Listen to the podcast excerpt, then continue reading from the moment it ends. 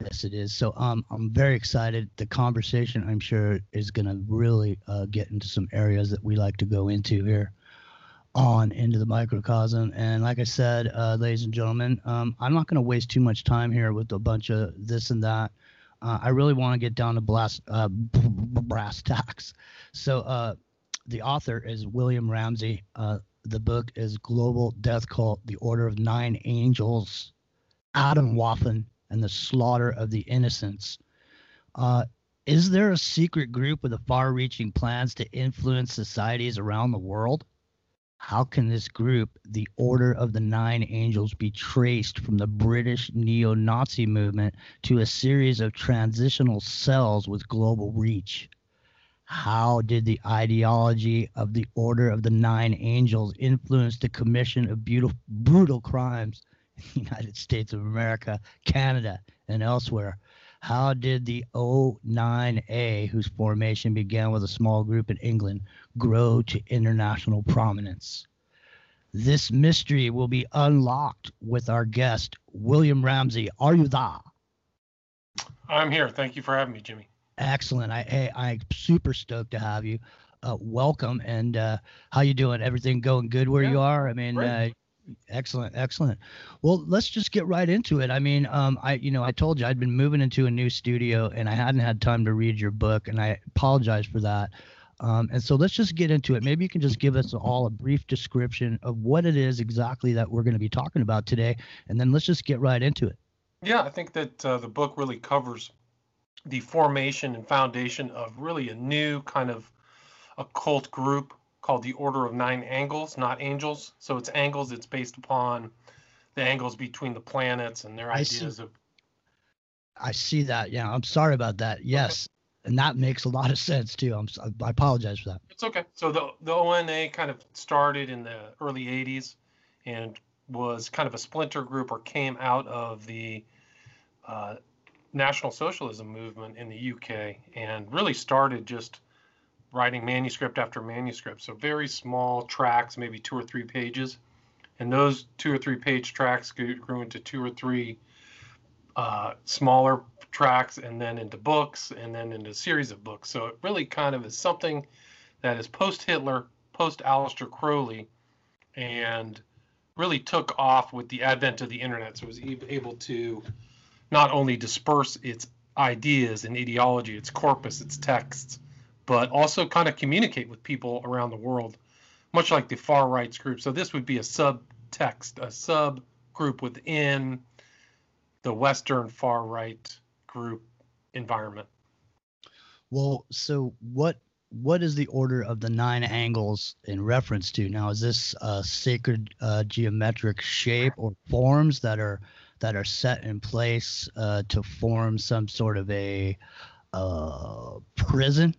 In other words, kind of. They're, they believe the Order of Nine Angles is really the all of the sun, moon, stars, Jupiter, Venus, Mercury, Saturn, and then the inclusion of kind of uh, a stargate and a man's gate. So their angles, their symbol, if you see it, it's on the cover of my book. Yeah, I see it. I'm looking at it right now. Kind of nine angles. But they believe that there are kind of portals and dark gates where they try to presence dark energies that are very similar to Lovecraft's kind of old gods, dark gods, and well, they try to presence them into the, our plane of existence.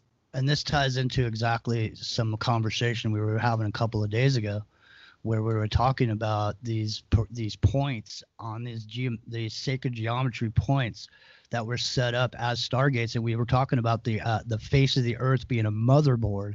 And that they're and that these these uh, religious, you know, now they're religious, but at some point they were just energy generation devices or some sort of a power generation tool. And at these specific intersecting points is where you find the magic, or where the ley lines intersect, or whatever it may be. And maybe you're even going to talk about some of that tonight. Well, I mean, I think that they I don't know if they believe so much in ley lines, although I think that their real ideas are kind of druidic. So they take from, you know, the power of the earth, and uh, mm-hmm. they're very much into water. And mm-hmm. uh, you'll see a lot of their imagery is like on the shoreline into the great ocean. So they believe in kind of this difference between what they would call the causal and acausal realms, kind of like a spiritual realm and then the worldly realm. But uh, I think that really what they're trying to do is really presence these dark energies into the world. And uh, that's really why they have these kind of dark gods. That's really their, their dark god ideology. They have mm-hmm. twenty-one dark gods that supposedly came from uh, some ancient text from Sumeria. So they believe their dark gods go all the way back to, you know, prehistory. Mm, I'm sure they do. There's not a question in my mind. What's, it's got me, what's got me wondering, though, is about these uh, these uh, stargates and these portal uh, sections and this uh, – I'm, I'm curious, is there any connection to the tribe of Dan with the global death cult? I mean, not to my knowledge. I don't know about that. I mean, I think their real connection is to kind of far-right groups, and Atomwaffen would be one of them, and also anybody really involved in kind of far-right fascism, I think. But this would be like far uh, esoteric.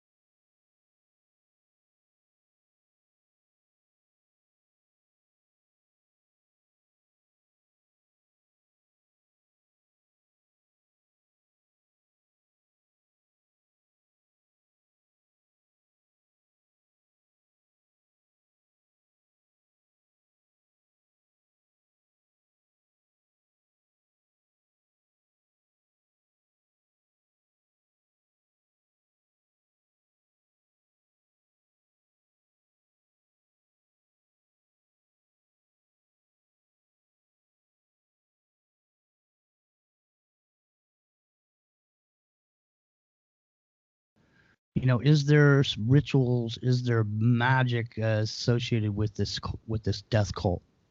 William Ramsey, are you there? Yes, I'm here. Excellent. Well, this is Giuseppe Vafangulo. He's got a show of his own. He's a journalist. Uh, he's a uh, good friend of mine, and he's a great uh, uh, person that we have with us on the show. Uh, he comes on on my nighttime show as well, and he's also got a show here on Revolution Radio on Fridays called The Perfect Triangle, and he also is on another show with uh, Dave Scorpio on Saturday. And uh, he's all around town, so he's a good guy to know. And if you want to uh, join up with him on another time, uh, another show, probably be good if you guys meet. But I sure, wanted to introduce you to. There you go, Giuseppe. Uh, say hello to William Ramsey, and let's get talking about the global death cult, man. William, great to meet you. And uh, I'm uh, perusing your website, and you've done some uh, excellent uh, investigative work.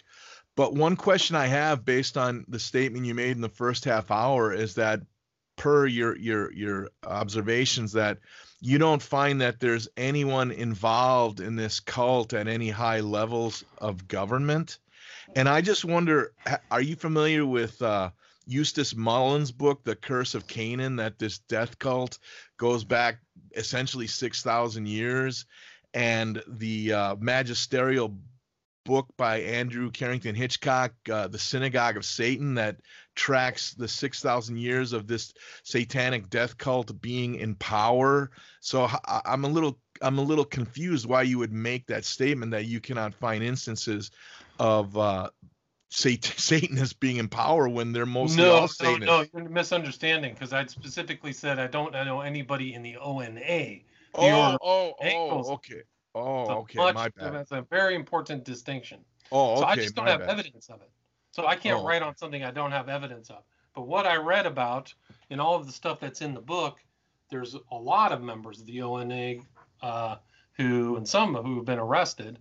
But you can see that ideology is all around the world. It's a recent one and distinctly different from anything that Eustace Mullins wrote about, or anything referenced by Christ saying that you are of the synagogue of Satan, or anything like that. It's much distinct that this group does not like anything they would call Nazarene or Magian, which uh-huh.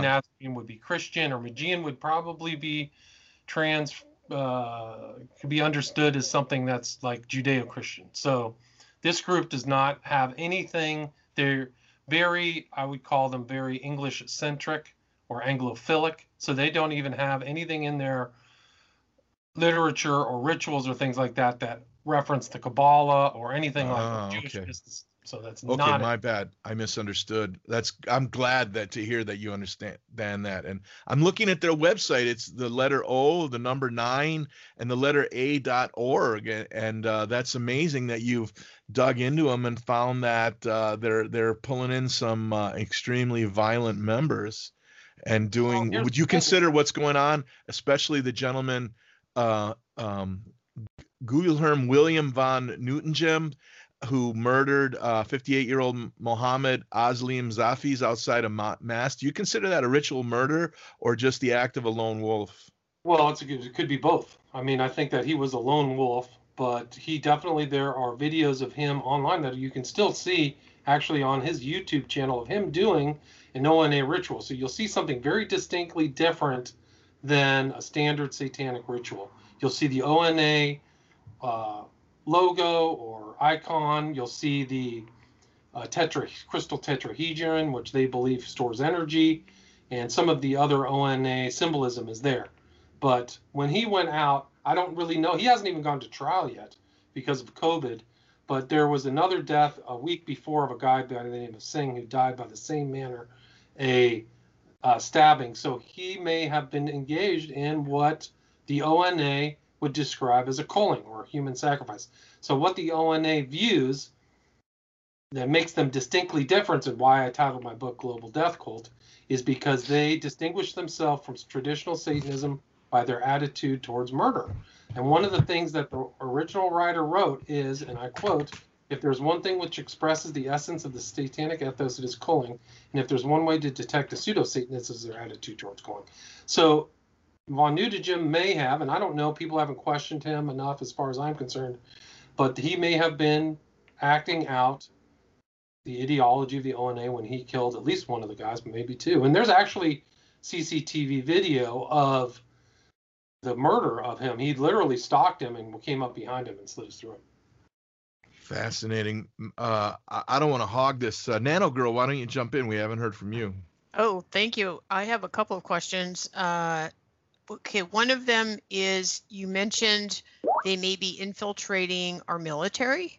Yes. And I've been very disturbed at what I'm seeing, right? We have the woke culture. We have some really disturbing, as I'm consider, consider the uh, recruiting videos we have right now. I just, I don't think it depicts, you know, I was raised, my dad was in the military. He was in the oh. Navy. And so I grew up in the military. And this is not my father's military. No, even no. close. And uh, the other piece of that, I'm going to throw that question out there as one. And then this other thing is Baphomet. It looks like that's one of the goddesses they pray to, correct? Yes, that's one. Correct. Okay. That we have seen a tremendous amount, I would say, in the last ten to fifteen years on T V. Definitely probably the last ten years. I've seen it a lot. Oh. It's on. It shows up in all these places that you might not expect, right? And right. Uh, but anyway, let me throw that out to you. So first, let's you know discuss well, I would your say, feelings about the military. I would say the O N A and is trying to infiltrate a lot of stuff, and a lot of the influence is to infiltrate. They would call it, like I said earlier, an insight role.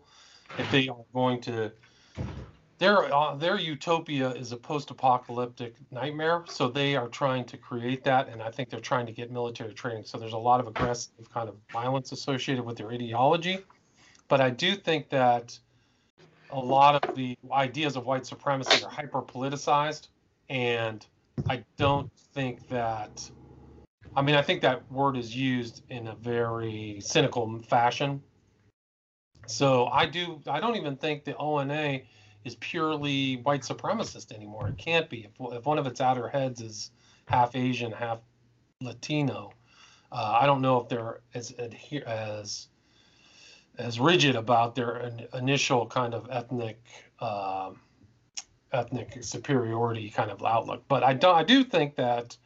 I mean, the country has some of the worst ideas, the most toxic ideas ever, really from the left. And uh, I think the woke ideology is really not something that uh, the O N A would really even care about, but uh, at least from their writings. But yeah, so I, I think that they're really trying, I think there really are much more satanic ideology that comes, I mean, and they're still influenced by racist ideas. So their ideas, I mean, they rever, revere the birth of Hitler, they, they, count time from the birth of Hitler in eighteen eighty-nine. So, um, yeah, I, I don't, I don't see them as, as really, yeah. I mean, I, I like you had Merrick Garland come out and talk about this ideology. He sounds a lot like me actually, which is kind of strange, but, uh, he was talking about transnational racial groups. And this is actually kind of one of those. Um, okay. So just to clarify for me, so it sounds like they would not get behind the woke ideology, no. they would be the they would be the people on the other side. So the other thing I'm seeing is, I think that uh, just is just my perspective, that I see our leadership in D C fanning the flames of hate. Right? Oh. They're they're they're absolutely bringing all this, you know, all the racist and and you know white supremacy and white privilege and all that that junk. So they, they actually the left right now is actually not against the principle of racism. They do not. Like other people's racism, they want their own. That's really the primary gist. That's exactly right. Right. Well stated, so would well this would this group get on the other side of that? In other words, well, I mean, you're asking that, questions. I'm not an insider. I'm just a journalist, gotcha. investigative okay. journalist. Yeah. I don't know what they would do. There could okay. be, like I said earlier when I was talking to Jimmy, there could be members of this group in Antifa. There could be members in B L M. Mm. I don't know. Some of those B L M people are into the occult. They're into... Uh, you know, African voodoo or whatever. I forgot the name of it, but one of them definitely was. So I don't know. I don't know the totality. There could be some of these people who are in there, you know, by name. I wouldn't know. I honestly wouldn't know. They would never, it would never be divulged. So um, to say, I mean, you have to kind of read through their stuff to see what they think. They believe in sinister tribes. They believe that they're above the law. They believe in culling. They believe in, in gaining information. And I think they believe in their own kind of political ethos. Really, they would try to create their own kind of uh, political group if they could. If they could infiltrate the Republicans or the Democrats, it probably wouldn't matter to them at all. And I think you see that actually in some of these. If you read my book, you'll see that some of these members are, are clearly occultists before they join these right-wing groups. Are you familiar with a group called secular humanists? Yeah, I'm familiar with the ideology, yeah, or the ideas. I, I'm I'm I'm I'm fine. And when I'm listening to you guys, I'm I'm finding this uh, feeling in my gut that there's some parallel between secular humanism and this group. Have you found any contacts to this to, to this effect? I mean, I have not. I, I, their ideology, they actually have kind of a spiritual ideology. They have this, you know, it's a satanic ethos, and uh, they believe that they're trying to bring out the era of the dark gods. They're trying to presence the dark gods. So um, let me, let me ask I don't you see something. That as anything really in a in a kind of pure materialist, non-spiritual worldview like a secular humanist or something who, who disavows a another world, a spiritual world. Well, it's it's it's more than that, and it's it's a one it's, you know, humanist is one thing, okay? That's one thing. Right. A secular humanist is something completely and utterly different, and it is one of the most, uh, you know, evil organizations there possibly is on the face of the earth. They happen to be mem- a lot of those people, you know, potentially have membership in other groups, as as a lot of these uh, people do. Um, I'm specifically curious. Now, you said there was they were worshiping three hundred gods. Is that what you said? No, twenty-one. twenty-one. Okay, so what are the top five of these gods that they worship? Well, I wouldn't even, I wouldn't know the actual, um, which gods they're literally doing it, but you can see these same, na- same names that pop up. There's Azan, like Jin. So these gods have like, uh, you know, their own character. So they would have Neos, Az, Adazoth, and these things, and they would pray to them and try to pres Noctilius, who's like a, like that's a theme within that group, is Noctulian is this kind of bat that flies at night. Mm-hmm. So they kind of uh, try to inhibit, so inhabit that kind of sensibility. Kind of like you would say, like a god of Saturn has these characteristics. So their dark gods have characteristics or char- that they try to um, presence in their own personality. So the rituals, is, there isn't a main deity that is above on this this idea. So what this is is they they will utilize whatever entity they need to utilize with the characteristics that uh, they may display as their magic. In other words, they will call on this particular right. deity when they want to do this. Now, you say that you say that they that they're into the calling. They're into calling. And that's what separates them from Satan. That's what they say that separates it separates them from the Church of Satan or the Temple of Set or Crowleyism. So this guy who started it was, he kind of went through the whole Crowley system. He was part of a Crowley group. So mm-hmm. I think he learned that and then stepped beyond that in his ideology. Well, I got a problem with it because, you know, Satanists uh, don't have a right or wrong. So there is no right or wrong. It's if you do it, it's right. And so they wouldn't have a problem with calling, I don't I don't think, specifically, but I guess maybe they do. I don't know. But um well, here- I would say that they, there's there's I think an important part of my book is chapter three, The Satanic Letters of Stephen Brown, where uh-huh. they talk about, and he's communicating with um he's communicating with Michael Aquino okay. and sending letters, and Michael Aquino is taking his time don't, don't to communicate with Myatt, and, and they're don't talking about their own satanic ideology and, and the differentiation between them both. So I think that's an important thing for Reed because you can see what these guys are actually thinking. You said his name twice. Don't say it again or he'll visit us. And no, I know it to be true. Does, so okay, so listen. No, yeah, that's what they say. Anyhow, um, uh, that's another show for another time.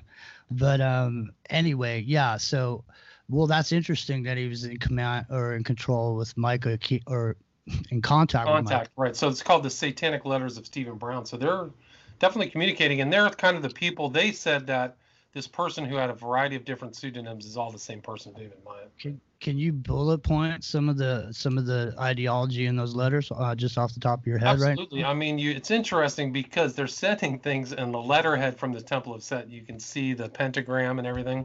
but mm-hmm. you can see that they're communicating, and really Myatt is saying, you guys are kind of posers, and we, our group is really the real thing, and we have a very small crew of people that are much, much more dedicated to the ideology than you are. Here, here's one thing that Myatt says about the Church of Satan and Temple of Set. He writes, all the members of the T O S and the C O S I've met over the years were full of satanic theory, but very had very little experience of going to and beyond their own limits. Basically, they played at Satanism, the occasional boring ritual, the odd working with magical intent. But nowhere was there a proud, defined exaltation in living. Nowhere was there real satanic character born from character-building experiences. So that's another thing. He's differentiating his view from them as they're just kind of doing ritual stuff, and O N A is out there taking chances and and engage in risky behavior. Interesting. So now, are you familiar with Nicholas Schreck? Yes, very much so. Okay. Now, uh, what about Anton LaVey's daughter? Are you familiar with her? Yeah, right. Uh, okay. Yeah. So they had, those two were together, right? Was it right. Radio Werewolf or whatever? Well, they were working together. I don't know if they still are. Right. But um, and so so Schreck was the one that took over. Or uh, didn't he know? Didn't he take over? I don't know what happened with Aquino. I don't know who uh, took over the Temple of Set or Church of Satan after LaVey died. Mm-hmm. But I think well, there was a different head of the. There's definitely a different head, head of the Temple of Satan, uh, Church of Satan, right now. Well, but that well, book, by the way, the Satanic Bible, is still the number one selling book on on the occult on Amazon right now to this day. Yeah, and no, and, and it's no surprise when you have twenty years of Harry Potter style, um, you know, initiation going on for the children, uh, written by some lady saying she wrote the book when it was clearly written by lettered agencies, and using it to uh, discredit and to make available to people the choice between magic and worshiping Jesus or well, worshiping Buddha or worshiping. I'm, I'm glad you brought that up, because in the O N A outlook, it's very similar to Harry Potter, where in Harry Potter you have the magi- magical people and the and the muggles, mm-hmm. and in, in O N A you have the O N A and mundanes. So it's almost the same dichotomy. It's the same oppositional adversary. Like, we're on the inside, they're dumb and boring, and on the outside, and we can. And that satanic idea is that if they're mundanes, you can just cull them, you can use them as cattle. It's kind of like the goy view. They're goy to be, you know, mm-hmm. fed. And Crowley even said that, you know, give these people the quiet wisdom of the cattle. We will milk them at our will, kill them at our will. So are these are these Babylonian black magicians? Uh, well, just... it's interesting because that's really where they trace. I think that this group, like, you could actually say that the t- the church, the O N A, was created by a lettered society. Like, it's very strange where it just pops out of nowhere. There's high intelligence behind it. There's tons of writing. People are spending time writing with it. But mm-hmm. they tried to le- legitimize themselves, in my opinion, by supposedly having as their kind of creation mythos this document from Sumeria that has these twenty-one gods that nobody's ever seen this document. Mm-hmm. But that just suddenly materialized. And then there was supposedly a connection with an old witch and a group of witches that had passed down, passed down through time immemorial, that suddenly gave their infor- information to the O N A. But nobody knows those people. They're just a myth, right? I mean, it, I could tell you that, uh, you know, I'm friends with uh, a troll underneath a bridge and he's giving me information. Mm-hmm. But if nobody ever sees that, I don't know. So the O N A has a kind of mysterious beginnings or mythological beginnings, but um, yeah, I, I mean, it, so you're saying like it's Babylonian. I think they would say it's pre-Babylonian, it's Sumerian. Mm-hmm. Well, everything, all lines seem to go back to Sumeria, and have they infiltrated even something like Netflix? Well, I wouldn't know. I, I don't think their yeah, infiltration yeah. really is. Uh, I think or it's maybe mainly in, politically maybe, oriented. So maybe I wouldn't influence say, it. I wouldn't say that. Yeah, I mean, I think it's important to read my book and get the gist and, and not extrapolate stuff that's not in my book, because right. that is definitely, there's nothing in there like we got to go get in the media and we got to get into filmmaking. Yeah, so they're really much more uh, headed, I think, a military thing, and also just kind of increasing their influence. Like they had, they said they have a three hundred year plan. So I mm. think that for them, it's, you know, they're just going to do a slow infiltration and try to find new members and grow. So if they have a three hundred year plan and other organizations have their plans that are even longer than that, certainly there must be some collaboration. But amongst well, I mean, them. a lot of these occult groups, you'd be surprised. A lot of these guys are members of a variety of different groups. Crowley himself mm-hmm. said you should join every occult group you can. And if you look at the O N A, they have the one of the outer heads, a guy by the name of Ford, kind of lives in Texas, had his own kind of occult writings and things like that, and somehow became uh, a prominent member of this group. So you can kind of see that cross-fertilization. And definitely these people are in contact with each other internationally. They're definitely either, uh, I mean, there's P G P keys on some of their literature, so they're communicating using cryptography. Mm. How how might we know if we are somehow getting involved with someone like that? I mean, I know you talked a little bit about. I mean, I would think you'd have to see the symbolism. You'd have to see their language, their ideology, what they're doing. Are they an occultist? You know, and then you kind of got to parse through. So mm-hmm. I think you got to be careful, because I think in my book, I think I show the Slaughter of the Innocents part of the book is that people who have this ideology have contempt for human life, and a lot of innocent people got shot. There was a parents who uh, tried to stop this Atomwaffen kid, Giampa. They got killed. There was a young Jewish kid in Orange County. He got stabbed twenty times by uh, somebody who was an Atomwaffen member. And you don't really know how many other crimes these, this group has committed. If they're secretly committing crimes, what have they been doing for the last twenty, twenty-five years? Well, and I'm sure that they have some protection set up within their system, too, to so that they're not revealed. To be well, aware of it. What's really scary about this ideology is that they don't, there's, it's public. So somebody doesn't even need to be an O N A member. They don't, they can just read this and go, hey, this is for me. You know, and so there may not be that many people, but if it's one in ten thousand who goes, hey, this is how I want to shape my character and live my life. I mean, that's very dangerous if you have somebody walking around thinking that other human beings should be cold based upon what the, their, their own choices. You know, they go through this thing. Oh, this person should be taken out for evolutionary purposes. So they're really the engines of evolution, much like the Nazis. So they had plans to kill tons. It wasn't just the Holocaust. Mm-hmm. Kill Poles. There was an annihilation order by Hitler that nobody really talks about, about killing Russians.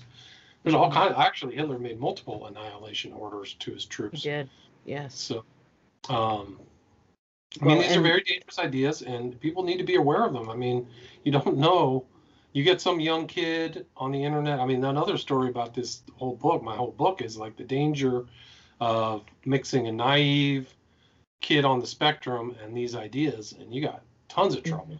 Because right. there's a real line of, like, Asperger's on, on this book, and people who are who fall for these or tempted to, by these ideologies, and uh, can do a lot of damage. And really, they're just being used, if you think oh, about no it. Because I don't have any doubt. They're yeah, seen as foot oh. soldiers by people far higher up mm-hmm. and uh, deeper into this. And I think that uh, they're just seen as disp- disposable, you know? So, mm-hmm. um, and the racism is there. If you see it even in the American Nazi movement and stuff like that, it's like there's no God. It's nihilism. There's no morality associated with Christianity in their worldview. It's all about race. And, uh, you know, it's uh, pretty ugly. That is ugly. And they, you know, they have, they're all worried about, like, oh, we're going to be replaced or demographics. And I'm like, why don't you just go out and have ten kids if you're all worried about that, you know?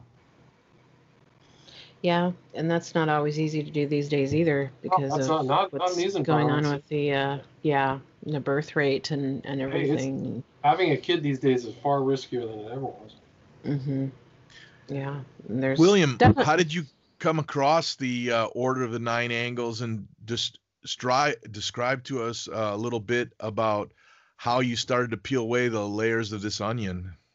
So I had heard of Myatt just doing research. I was aware of him and the insight rules, but really it was in August of twenty twenty when somebody reached out to me, and somebody had kind of sent me something on one of my YouTube pages, like, hey, have you heard of this group? I didn't really know about it, but this guy, Igor Sarsky, which I include in the book, it's in the appendices, uh, both of our interviews, which we've done three now, but that was really in August, and the reason why he reached out to me is I had done years of research into the Smiley Face Killers. So the Smiley Face Killers is this phenomenon of young men who are out at night and have been disappeared, and there's hundreds of them. And I've done two documentaries, one of which you can see on Amazon. The title of the first one is The Smiley Face Killers, Who is Abducting, Torturing, and Murdering College-Age Men in the U S and the U K. The second one is Smiley Face Killers, Global Slaughter Continues. The global. So I just cover these cases, and I've watched these cases.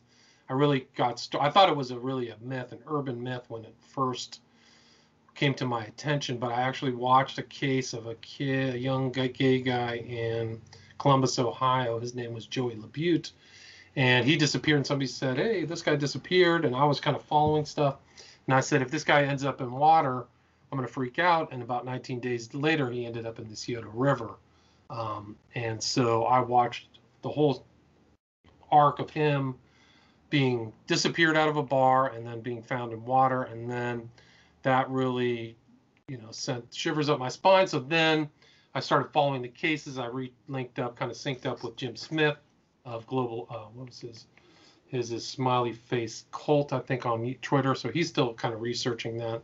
And then I've watched other people do the same. Another was Joey Labute. No, Joey Labute was the other one. The other one was Dakota James in Pittsburgh. Then I researched all the cases. And there's clearly a, a, a phenomenon of young men being out, disappearing, getting separated, or either drugged from mm-hmm. their friends and ending up in water. So the ideas of this group, I'm not saying Yone is doing any of that. I don't have any evidence of that. But the ideas, the ideology of this group, maybe there's another group that's out there that I don't even know, but it, it overlaps with this whole phenomenon of the Smiley Face Killers. You know, as a follow-up, the um, I'm born and raised in Milwaukee, Wisconsin, and I lived there again from two thousand five to fourteen. And during that time, there was a series uh, in college towns along the many rivers in Wisconsin of these uh, boys supposedly, you know, getting drunk and and being found in water. I mean, the parents all thought there was something more going on. The and we're talking about dozens. Yeah, the over parents the span. Are right. It's La yeah, Crosse, Wisconsin, and was a big epicenter, actually. Oh, so you know about that? Okay, I was going to oh, ask. I know all it. that stuff. Yeah, of oh, course. Okay. I mean, I wrote, I, I made a three and a half hour documentary about all those cases.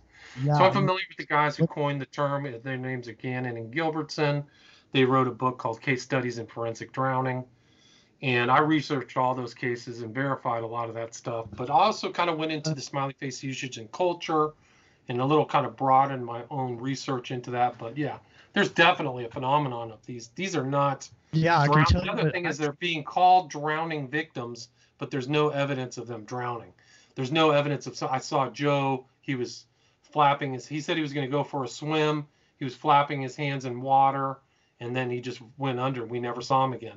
That's mm-hmm. not what's happening. What's happening is is they're last seen rounding a corner at a bar, and then three days later, ten days later, they're found in a body of water, sometimes upstream, sometimes down. So the, it doesn't comport with drowning. Typically, a drowning victim floats to the surface, is easily found. So where are those bodies at? I covered so many cases where these guys are missing for two weeks, three weeks. Yeah, well, I can tell you what. I mean, I, you know, I'm I, I I didn't know that you were the guy that did the smiley face stuff, because I'm pretty sure you're the only one that's ever really done anything on. Have you been on Clyde Lewis uh, before talking about the smiley well, face? I talked to his producer. I forgot what his producer's name Ron. was, but I was never there. Ron. Yeah, Ron, well, listen, yeah, Ron. yeah. So listen, here's what I think about the smiley face killings. I'll throw my piece in. And now I haven't seen your documentaries, and I haven't seen your movies, and I haven't. I don't know what you think. I'm just going to tell you what I think. What I think is is that the smiley face killings is what happens when uh, gay people, gay prostitutes, maybe uh, people are getting involved in auto asphyxiation sex, and one of the people dies, and the other guy throws the other guy in the river under the smiley face thing, because that's a a, a way to get rid of these bodies, uh, because it's happening all the time. I mean, this is a big thing. Um, and they even say that, you know, some of the some of the major celebrities that have died recently uh, were involved in that, and that's how they died. So they're so they're um, masturbating or having sex while they're choking each other. Well, that's an interesting thing, because I've done a story. I did actually just last week. I interviewed a guy out of the U K. There was a famous celebrity by the name of Barrymore, and he was having a party, and he was a homosexual, and somebody died on. At his house, and he had massive injuries to his anus, And they, they, the story they had was that he drowned in the in the pool, but there was no evidence of drowning. Just everybody had that story. So, um, mm-hmm. to me, it looked like a cover up. The father thinks it's a cover up, mm-hmm. uh, but it fits into the kind of S F K phenomenon. And in my my research, there was a strong predominance of uh, homosexual, but it did homosexuality, but it didn't cross over to everyone, because some of the guys who died are not homosexual.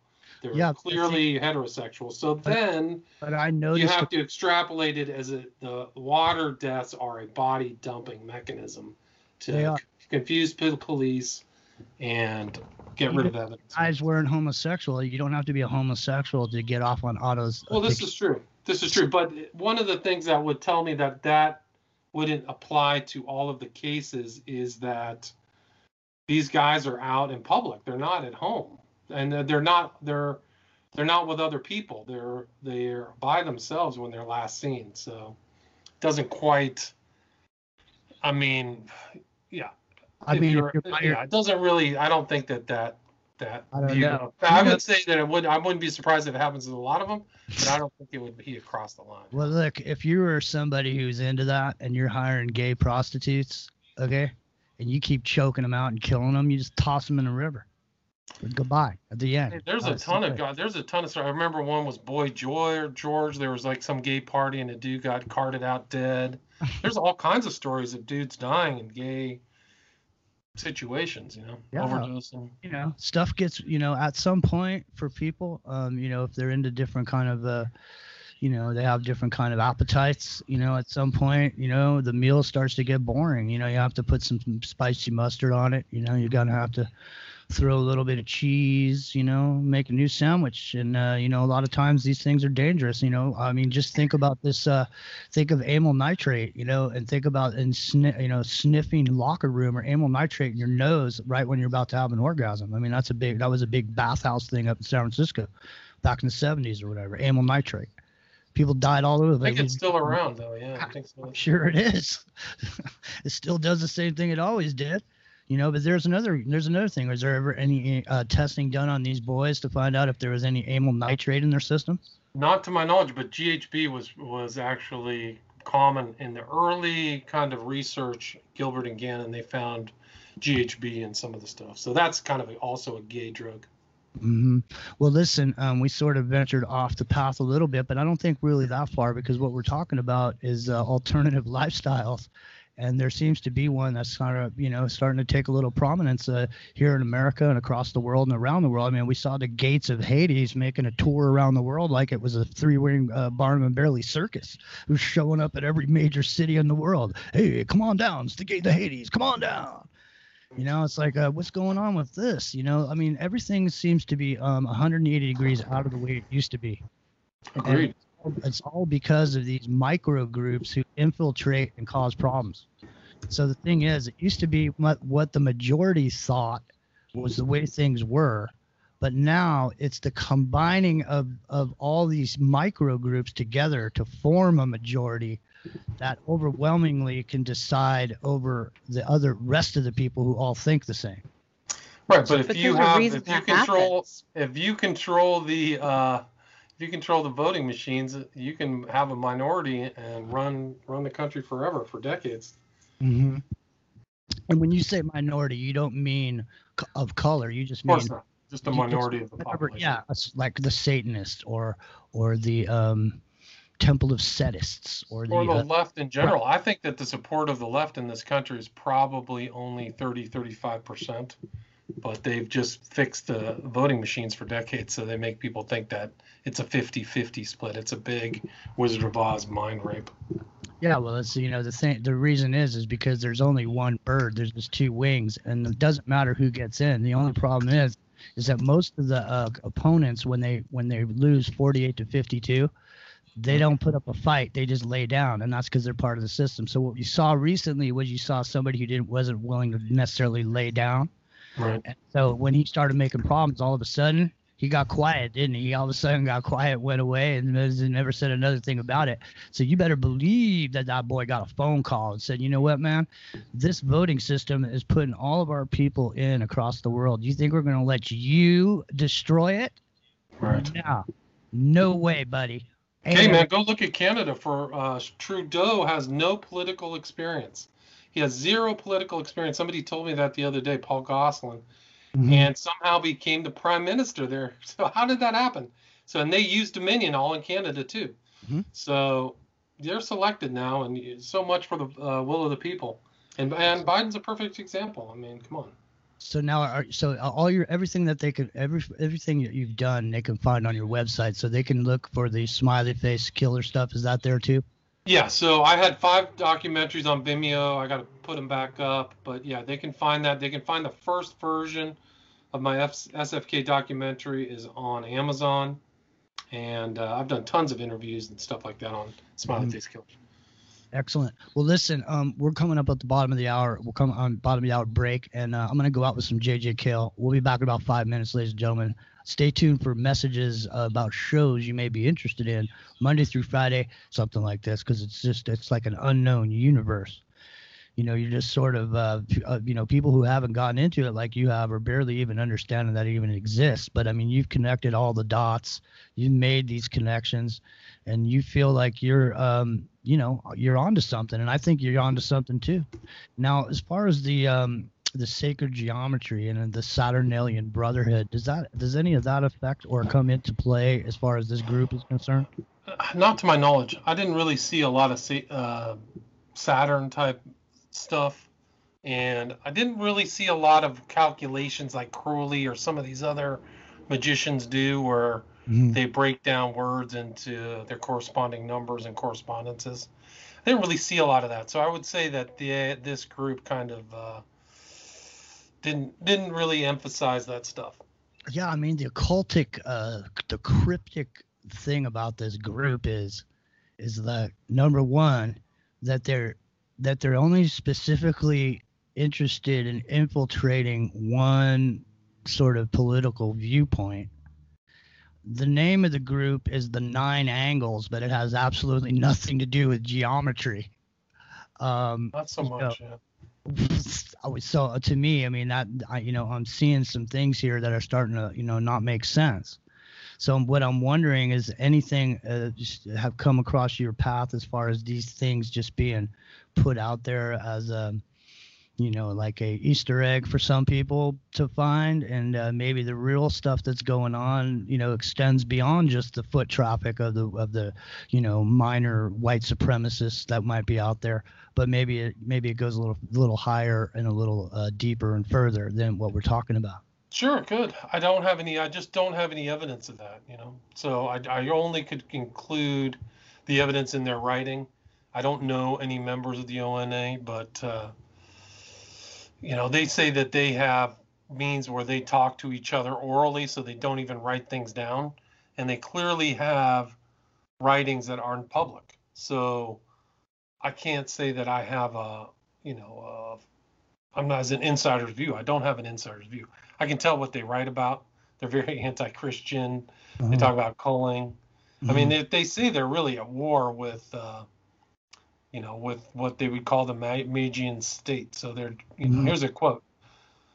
Th- these represent a new type of tyranny, a new enslavement of our species. Thus has the O N A made the disruption and replacement of the current order, the current aeon, represented by the tyranny of the Magian state and the Magian ethos, its most fundamental practical priority.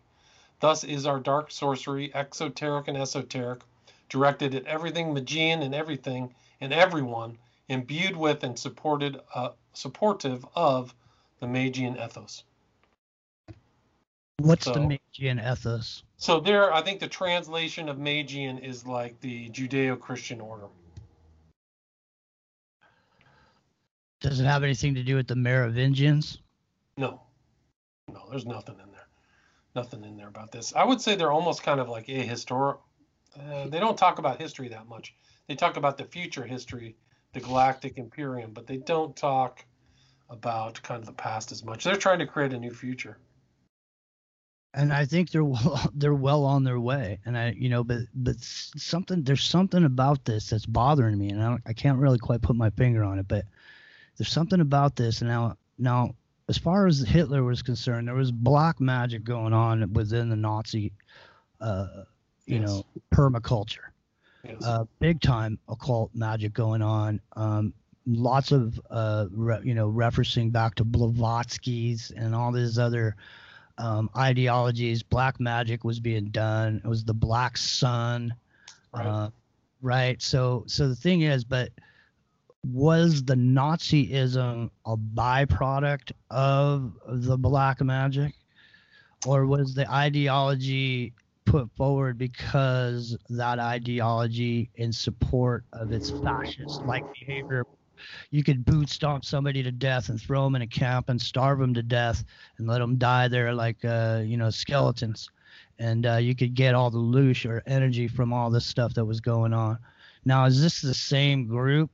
Okay, that you know is talked about, and I, you know, I want to bring them up again as a Tribe of Dan, and I just want to say, you know, they seem to come, they seem to come out of, uh, you know, Sumeria, Babylonia, Egypt. They end up in Jew, uh, in Judaism, and uh, they end up all of a sudden they are the Jews who are not Jews, and they moved over into Europe and became Druids. And then they became Templars, and then they became Masons, and then they became the Queen of England. The Frankists, right? Yeah, so. You know, so the thing is, is um, we're you know this culture of black magic and occult dealings is everywhere. Yes, it's permeating our culture now, and it's and it's overwhelming. And it, you know, people got pissed off when John Lennon said we're more popular than Jesus Christ. Right. But I think he was onto something there, because the pop culture ideology and icons that are out there are more believable to the young people today than Jesus Christ is himself. Right. Well, well, Beatles, we can get into the occultism of the Beatles. I cover them in my book. Go ahead. Let's get into it. We got fifteen I mean, minutes left. I mean, they're making all kinds of Crowley hand signs, all kinds of secret stuff. But uh, I would say the O N A would look at all of those things as part of the sinister tradition. So they see themselves as part of all of that sinister tradition of the past. But I think the occultism of the Nazis is very similar to the esoteric Nazism of the O N A. So this guy who started the O N A knew Otto Remer. Who is Otto Remer? Otto Remer is the essential Nazi who helps put down Operation Valkyrie against Hitler in nineteen forty-four and continued the war for another year. So this guy gets done saving Hitler and then goes around and becomes a right-wing fascist and meets up with Myatt. Mm-hmm. And so he's actually in my book. So you can see this kind of uh, legacy of these Nazis to the present. And I think that this group is almost like the creation of a group who didn't have public support, like the Nazis had public support at one time. I don't know, I think how much of the population of Germany, thirty percent or something like that. But I think that this group is kind of like the growth of the same ideologies through different names into the O N A is really kind of a National Socialist ideology. Giuseppe Vafangulo, come on in here now. This this is interesting, too, because it goes back to World War Two, comes back into black magic, comes back into Nazism. And this is like a splinter group of, a, of under a million splinter groups that, you know, exist out there, whether you know about them or not. Right. You hear about you hear about secret societies. But you hear about these ones that you say they're the Masons or whatever. I mean, I know names of secret societies that I wouldn't say on the air, because if I did, I would get a, a – something would come my way just by simply saying the name of it. So secret societies exist, ladies and gentlemen, and the information is passed from lip to ear. There is no documentation. And in order for you to get in a position to have your ear open to a man who's got the wisdom and the path to tell you how to get to where you need to be, you got to make it to that door, and you got to knock on it, and you got to have what it takes to open that door. And a lot of people don't get there. Giuseppe Vafangulo. It's a, yeah, it's a hard road. It is a hard road, and I'm curious, uh, William, in your uh, amazing, uh, truly courageous path to dig into this. Uh, this uh, occult malignancy that you've explored so thoroughly. I'm looking forward to ordering some of your books now that I've, I've seen your website. What was the most stunning or startling revelation you came across? In what, the O N A book or just all my books? Well, let's start with the O N A book, and then if you have something that was even more shocking in all your books. Well, I would say the global na- nature of this group, where they're using communications to talk to each other across oceans and through these different nations. I think that that's it. And also probably an adjunct to that is that this group has little subgroups. They call them Nexians, and those subgroups have their own documentation. So you can think of like, oh, one group has this one set of documents, but these other subgroups in Australia or the U S are also writing, you know, uh, they're writing tomes, they're writing these kind of witchcraft books of their own writing, of their own experiences and things like that. Some of them, much of them based upon the original L N A literature, but still that there's that much interest and people are spending that much time and energy to, you know, forward that ideology. But I think of all my books, I think probably just goes back to my original book that I published in twenty ten, Prophet of Evil, Aleister Crowley, nine eleven, and New World Order, where, you know, I just, the whole nine eleven event was a ritual event, and they included all of the numerology of Aleister Crowley there. You want to talk about gematria. I mean, it's written in, it's in the backdrop of the nine eleven events. eleven seventy-seven, ninety-three, one seventy-five are all Crowley's, if you put them all together, are really all Crowley's kind of fingerprints.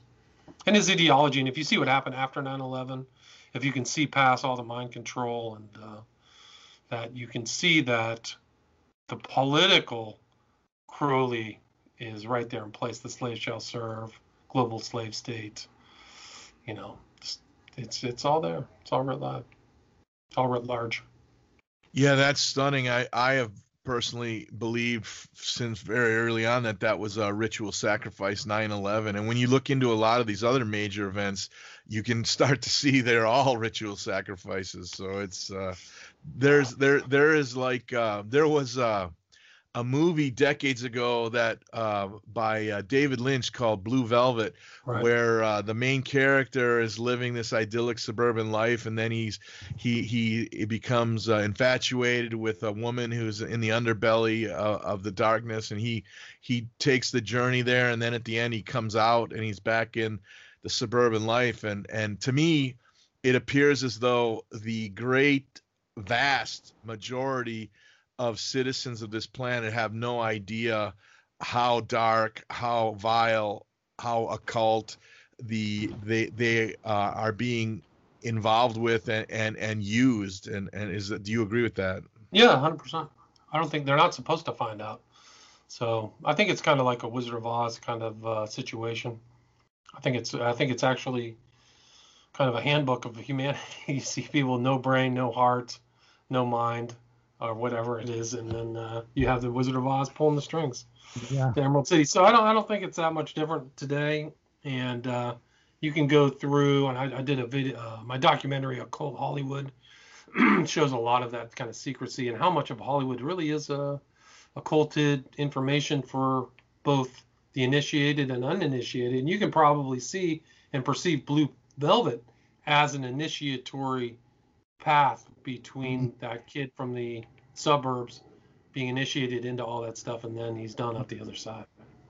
Yeah, that's an intense uh, an intense representation of some of the stuff that goes on down there for sure. And, you know, the thing is, is like a lot of people don't even realize, I mean, you know, you go down there and you see that there's a Warner Brothers, and then you go in there and you see that Mayberry R F D didn't really exist and it's just a facade.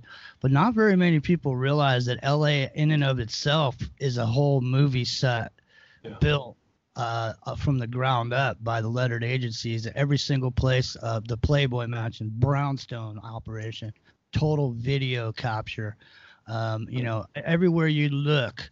Uh, they're collecting information on people who like to get it on with hot-looking chicks over at the Playboy Mansion. Right, or, so the Playboy Mansion was a precursor to Epstein. They had it before. Oh, yeah. Did you ever hear the story Epstein's about... Franchise. Uh, hey, Epstein's a franchise of the Playboy, administ- the Playboy administration.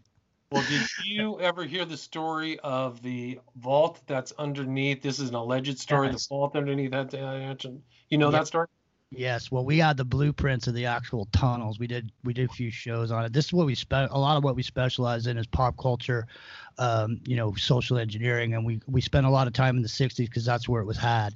And we got tape of Timothy Leary at the closeout meeting saying that they that, that they only uh, Coley um, achieved their goal, that that the mind was what they wanted in the in, in that time frame, and that the next thing that was going to be coming up was that they were interested in was D N A. And then he proceeded to say what he was going to put out there, and all of those five or six different topics, U F Os, a few, a few different things, all the things that he talked about in that closeout meeting of the social engineering team of the nineteen sixties, uh, they're all came to pass now. So uh, he was right. Uh, you know, go ahead. Yeah, no, he believed in panspermia and all that stuff. Did you ever hear him say he was carrying on the work of Aleister Crowley? Yeah. And he also said that what he was going to do was he was going to affect the undergraduates and the people that could be affected.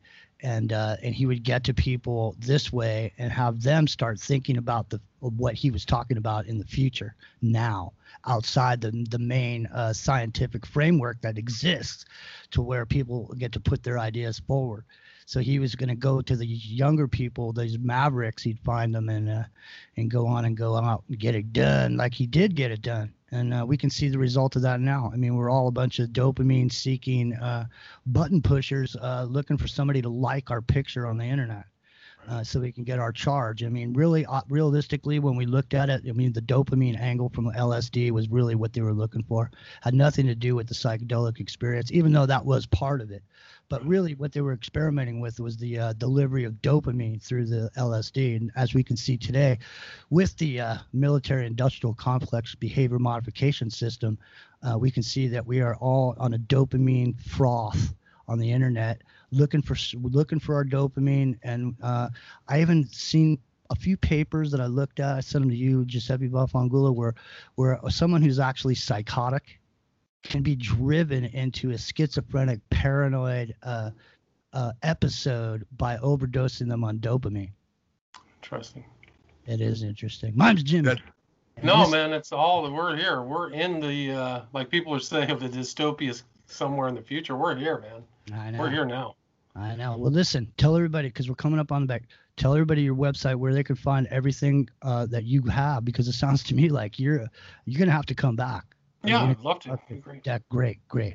And Giuseppe Vafangulo, I'm sure you're going to want to talk to yeah. William over on. Yes, your... I'd like to have him come on. Uh, I'm I'm host or co-host and booking for three shows, so I will definitely. I just joined your email list, so okay, cool. I will yeah. add you on Skype. I'll definitely be in touch. Excellent. Yeah, no See, problem. We're making connections so we can all get this stuff out on the table and have uh, cogent, intelligent discussions about what, what or what not this might not be. Ladies, a few more minutes. Any final questions for William before we head out? No, I again, we talked about this during the break. I just want to thank William for bringing out this information. And like you said, William, this is not something you want to metastasize. So by bringing this out, we get it out in front of us and we can start to take a look at it. And the more we take a look at it, hopefully we can uh, disempower them a bit. At, le at least they won't be in the secret, in the shadows. Agreed. Very, very much. Yes. Thank you so much for your work. And, and please stay safe and um, keep pray prayed up. And mm-hmm. I'll keep you in my prayers, too. Thanks so much for the information. I'm definitely going to get your book. Great. Cool. Keep the faith, ladies and gentlemen. So tonight, ten thirty Pacific, aftermath dot f m, Christopher Everard um, is going to be there, and he is the O G of esoteric information, let me just say. And uh, I'm really excited.